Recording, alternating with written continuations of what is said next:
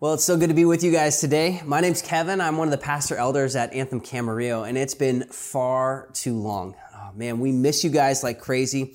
And so, whether or not you guys are joining us uh, in homes or backyards or on Zoom or online, we are glad to be with you guys today.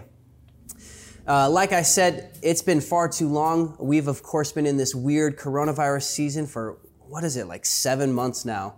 Uh, and that is way more than I think any of us had planned or thought. And, you know, it's been tough. I think it's important for us to recognize, and I'm sure you felt it, this is not an easy season. It's not easy to thrive in. It's not easy to do church.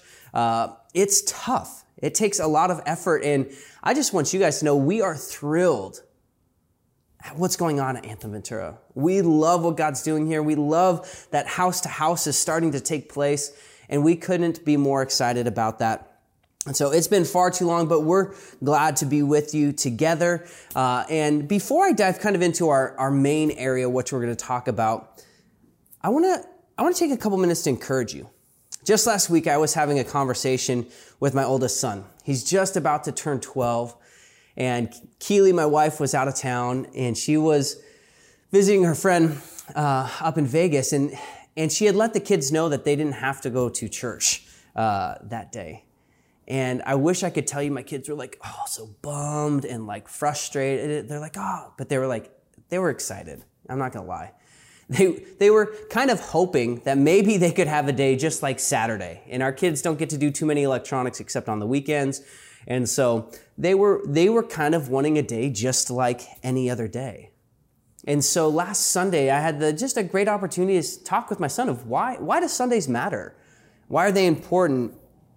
And it really drove us back to a conversation around Sabbath. And so I'm not going to do a long thing about this, but I want to encourage you guys really quick. And in Exodus 20, we see the Ten Commandments given, and right smack dab in the middle, we have this commandment, the largest commandment of all of the commandments. Doesn't mean it's the most significant, it's just the one that's given the most time, is the commandment to keep the Sabbath day holy.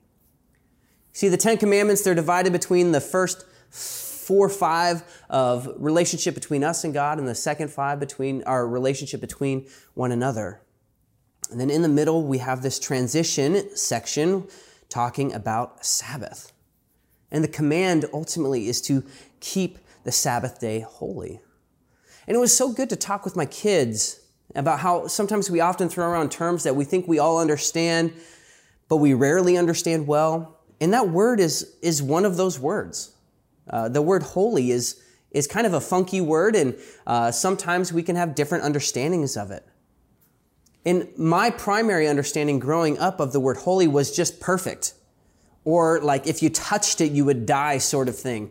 You know, I kind of had like the Indiana Jones and the Raiders of the Lost Ark mentality of what holy is. And, and, you know, that's not altogether wrong, but the most rudimentary definition of holy is set apart. You see, Lucas was interested in, in having a day just like Saturday. And I get that. But he was getting comfortable with how the days were kind of just going and, and, and, and rolling through, and he kind of just wanted to have a day just like any other day. One where he could play as many video games as he wanted, or he could do whatever he wanted to do. However, God in His grace knows what our propensities are. And out of love for us, He gave us the gift of Sabbath, a day that is set apart, a day that is otherly. It's not like any other day of the week. It's one where we cease our striving, where we say, in Jesus' name and not my strain. It's one where we cease working and we rest, we worship, and we delight in God. Now, why do I share all of this with you right now? Well, you guys are at a, at a beautiful moment where you're jumping into a new season. And this past season has been funky for all of us. And each day has sort of felt like it's bled into the next. And having a day that's otherly or entirely set apart for most of us has been a big struggle. And I'd imagine your intimacy with God and others has been a bit lackluster as well. And none of this is to discourage you, but to encourage you as you are setting out, meeting house to house, to fight and be intentional about setting apart your Sundays, So begin to recapture Sundays and watch how the Lord meets you there. So I just wanted to start, start with that encouragement as, as we jump into the first of a couple weeks of our Celebrate Generosity series. Today we're starting this mini series on Celebrate Generosity, and this is our 11th year and will obviously be the most different year that we've ever had. And Celebrate Generosity is, is something we celebrate on our anniversary every year. I wish I could tell you that I was the one who came up with this idea for Celebrate Generosity, but I'm not. And what Celebrate Generosity is, is it's a day, one time a year on our anniversary, where we pool together all of our resources for a week between all of our family of churches.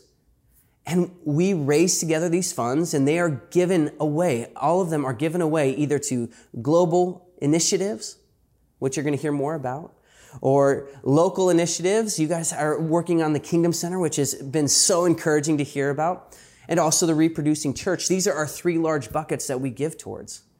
And I just want to share with you, this idea didn't come from us. Actually, Matt Larson, who helped plant and start Anthem Church, he received this gift of a, an idea through the people he was being trained by out in Chicago.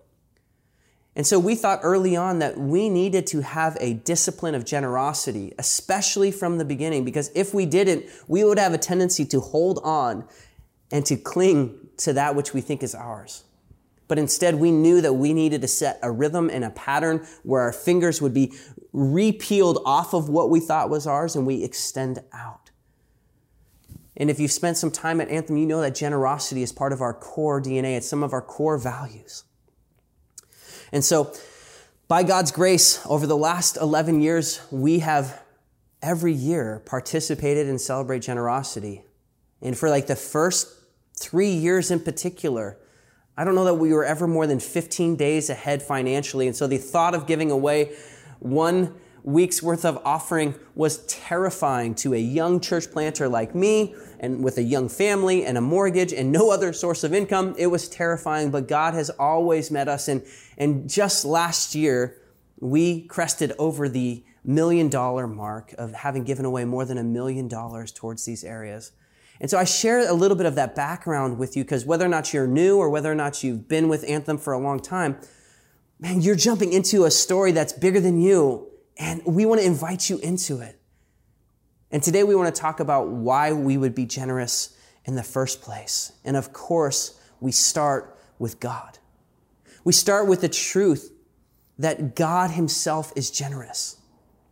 Generosity at the core is, is one who lives a life in which they share their time, money, resources, and words for the benefit of others. This is God. He generously created the world, not just for his benefit, but for ours. And he's made us in his image, the chief of his creation, so that we might be like him and do things like him. We see this in Genesis 1, 26 through 28. This is called the, the first commission, where He's created us and released us to co rule the earth together, populating it, inhabiting it, dwelling in it with Him and one another in shalom. And so the core of generosity comes from the reality that God Himself is generous. And today I want us to kind of, we're going to focus in a little bit on Psalm 1. So, with that, if you would open up to Psalm 1, we're going to read this together. It says this Blessed is the man who walks not in the counsel of the wicked, nor stands in the way of sinners, nor sits in the seat of scoffers, but his delight is in the law of the Lord. And on his law he meditates day and night. He's like a tree planted by streams of water that yields its fruit in its season, and its leaf does not wither. In all that he does, he prospers. You see, this particular psalm is referred to by many as a thesis statement for the book of Psalms. It establishes the picture of life in God. And one our author, Mark Sayers, he actually refers to Psalm as the description of the flourishing life in God. Some might even compare Psalm 1 with kind of the mantra or the filter of the Old Testament of how we're to engage with God. Similarly, in the New Testament, I think we can see things like love the Lord your God with all your heart, soul, mind, and strength, and love your neighbor as yourself. This is something that those who were following Yahweh, they would have memorized, and they would say, this is the key to life. Happy, delighted, full is the one who delights in the words of Yahweh. The one who focuses in on what God says each and every day. I know this is incredibly rudimentary, but that word blessed, it's happy, delighted. I think all of us want that to be character traits of our lives. And how is that possible? To, it's by delighting in the words of God, focusing in on what he says, meditating it on it, letting it roll over your mind and your heart. And it's that person who is like a tree who's planted by streams of water that yields its fruit in season. And even out of season, it doesn't die. It continues to prosper. This is something I know that all of us long for. You've, we've all experienced seasons that have been really fruitful, or we've experienced seasons that have been really not fruitful, maybe really painful, maybe really hard. And yet, here in Psalm 1, we're given a pathway with how to make sure that even in the worst season of all, we can still actually prosper. And it's rooted in being connected to God Himself.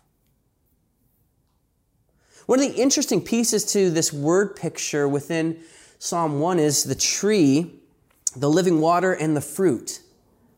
You see, the, the tree is people. That's us. That's followers of God. That's followers of Jesus.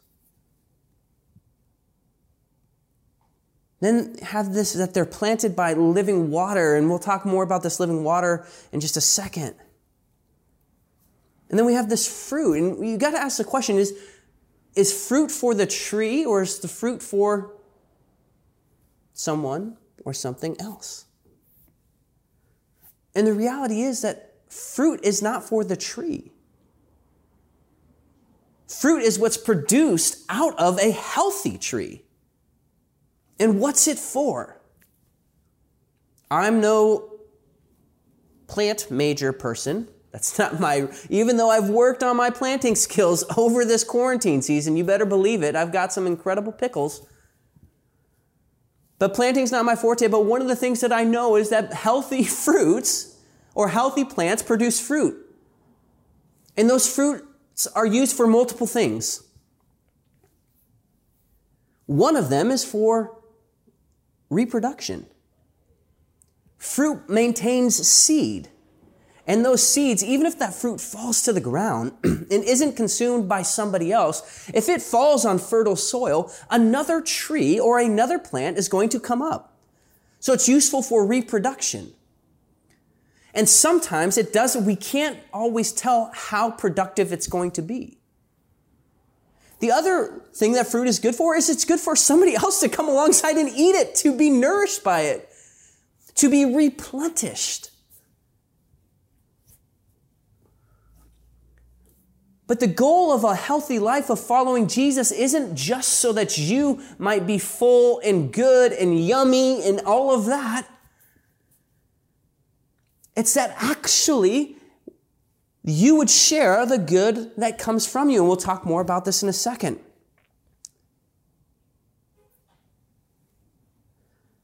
John 7 37 through 39 gives us another picture of this living water. If anyone thirsts, let him come to me and drink, for whoever believes in me, as scripture has said, out of his heart will flow rivers of living water. That living water, both in Psalm 1 and John 7, is what provides the growth. And what is that living water? In John 7, we see that the living water is the Holy Spirit, it is God Himself. And what we see with both the fruit from Psalm 1 and the water from John 7 is that it's, they're made to go through you. They're made to be sources of life, not just to you, but to others. fruit is for the tree or someone else. The fruit is for someone else. But it's also what the tree is designed for. If the tree doesn't produce fruit, if the plant does not produce fruit, it's not living and it's not being what it's designed to be. And generosity is in our DNA because we have been made in the image of God who himself is generous. And when we cease to live generous lives, not only do others suffer around us, we ourselves suffer because we are not living as God has designed. My youth pastor growing up, his name's Dan Snow. Unfortunately, he passed away in a car accident about 12 years ago, maybe longer now. But he had a macaw, this big old parrot type of a bird, actually terrified me, uh, and they're kind of gross. But in the wild, they're amazing. This bird's name was Amadeus. It actually had a really big cage, but I'll never forget watching this bird the older it got. You see, birds are not meant to live in cages, they're meant to fly, to soar.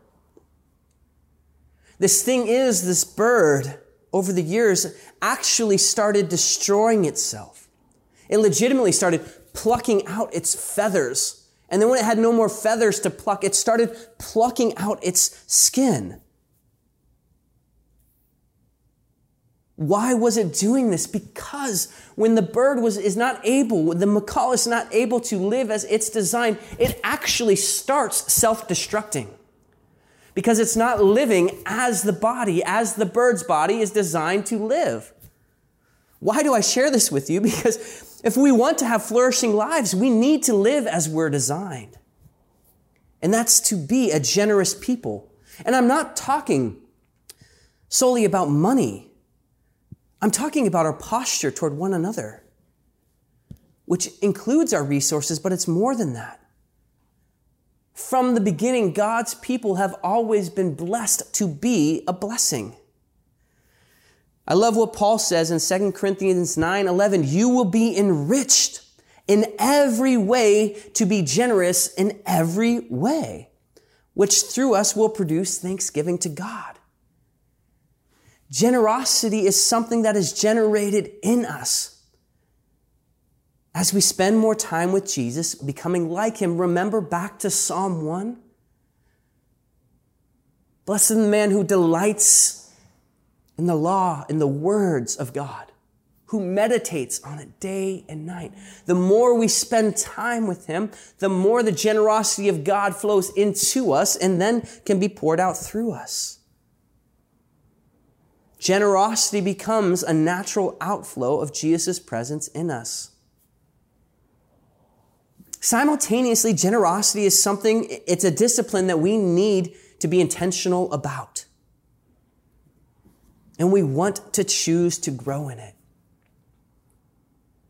It's amazing when it just happens naturally, but the reality is too, especially right now, this world does not promote generosity. It promotes self.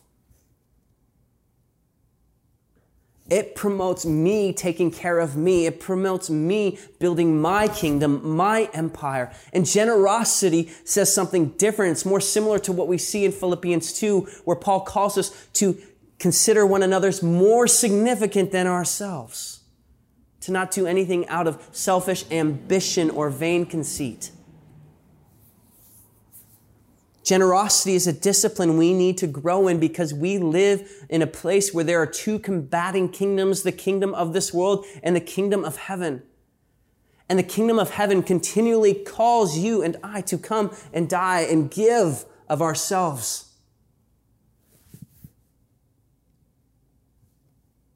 And for some of you, you're like, yeah, I got it. I give my money regularly. But maybe you withhold your time or your presence and, and the thing about scripture and about the gospel is it's not an invitation for your money only or for your mind only or for your actions only.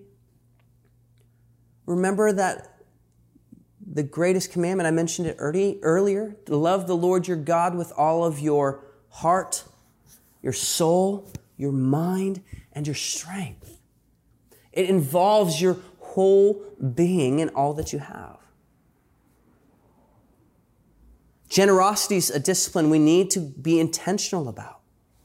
Paul, again in 2 Corinthians 9, 6 through 7, says this Whoever sows sparingly will also reap sparingly, and whoever sows bountifully will also reap bountifully. Each one must give as he has decided in his heart, not reluctantly or under compulsion, for God loves a cheerful giver. This reminds us that giving, being generous, is going to happen on purpose. Again, Lord willing, with the rest of our lives, it starts becoming natural. It's just an overflow of what Jesus is in us. But when it comes to being generous, especially financially, it's going to come with intentionality. And a lot of times it's going to come with some form of sacrifice as well. If you're new with us, there's something that you should understand about our view of generosity. I've mentioned this already, but I'm going to say it again.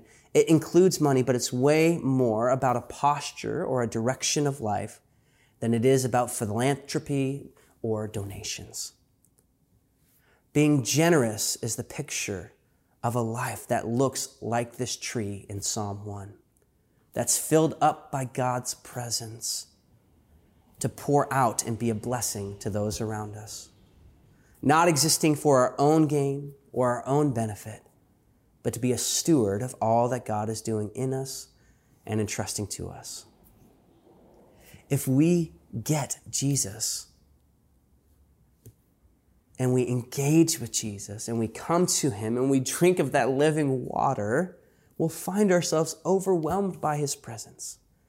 And His presence will shape all kinds of fruit in us, as is evidence in Galatians 5 with the fruits of the Spirit. And those fruits will look like peace patience, kindness, gentleness, self control. And who are those fruits for also? Are they just for you? No, those fruits are for us. They're for humanity, for those around us. A friend of ours, Jeff Vanderstelt, taught me this a long time ago. And he says that anything that God does to you, he also wants to do through you. This is what generosity is sharing the blessing that's been given to you spiritually, physically, socially, economically. It involves all of it.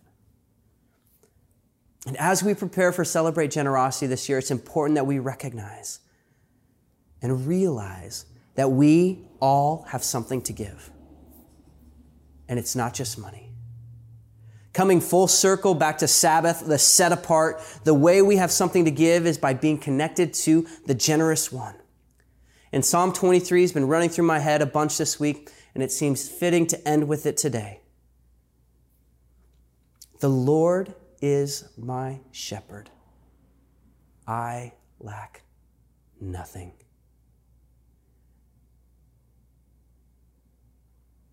If the Lord is our shepherd and we lack nothing, then that means we have something to give. He settles me down in green pastures. He leads me beside still waters. He brings me back. He leads me in right paths for his name's sake. Some of you have been in a season that it has been a wandering season. I want you to hear this. He brings me back. He leads me in right paths. Why? For his name's sake. Even though I walk through the darkest valley, I will fear no evil. Why? For you are with me. Remember, he is our shepherd. I lack nothing. Your rod and your staff, they comfort me. You prepare a table before me in the presence of my enemies. Listen, I love this. And you anoint my head with oil. And what? My cup overflows.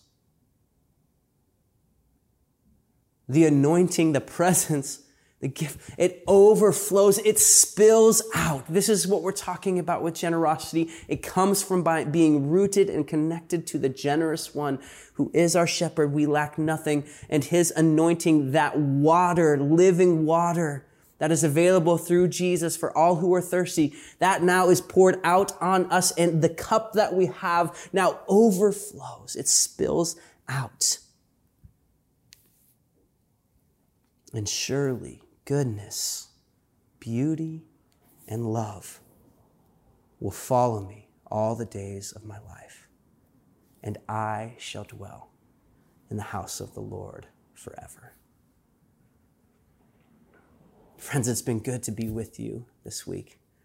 I hope that the Lord is encouraging you, that He is generously pouring out His love upon you, and that you taste and see that the Lord is good. And that as you do, you take that cup in which He overflows and you share. Because that is who God is and that's who He's made you to be. And as we engage in this generous life, we begin to taste the flourishing life that is now available to us as sons and daughters of the King. Let's pray. Jesus, we love you. We thank you for who you are and what you're doing. What a sweet opportunity it is to engage with you. And we pray right now that wherever my friends are at, whether they're in homes or backyards or Zoom or online, that you through your Spirit would be ministering, that you would be drawing folks to yourself. I can't get past that, that you bring us back. I just can't help but think that there are a number of us who have wandered, like your word says, we like sheep have gone astray, each one of us to our own way. But you, the great shepherd, bring us back. And so we just invite you to do that.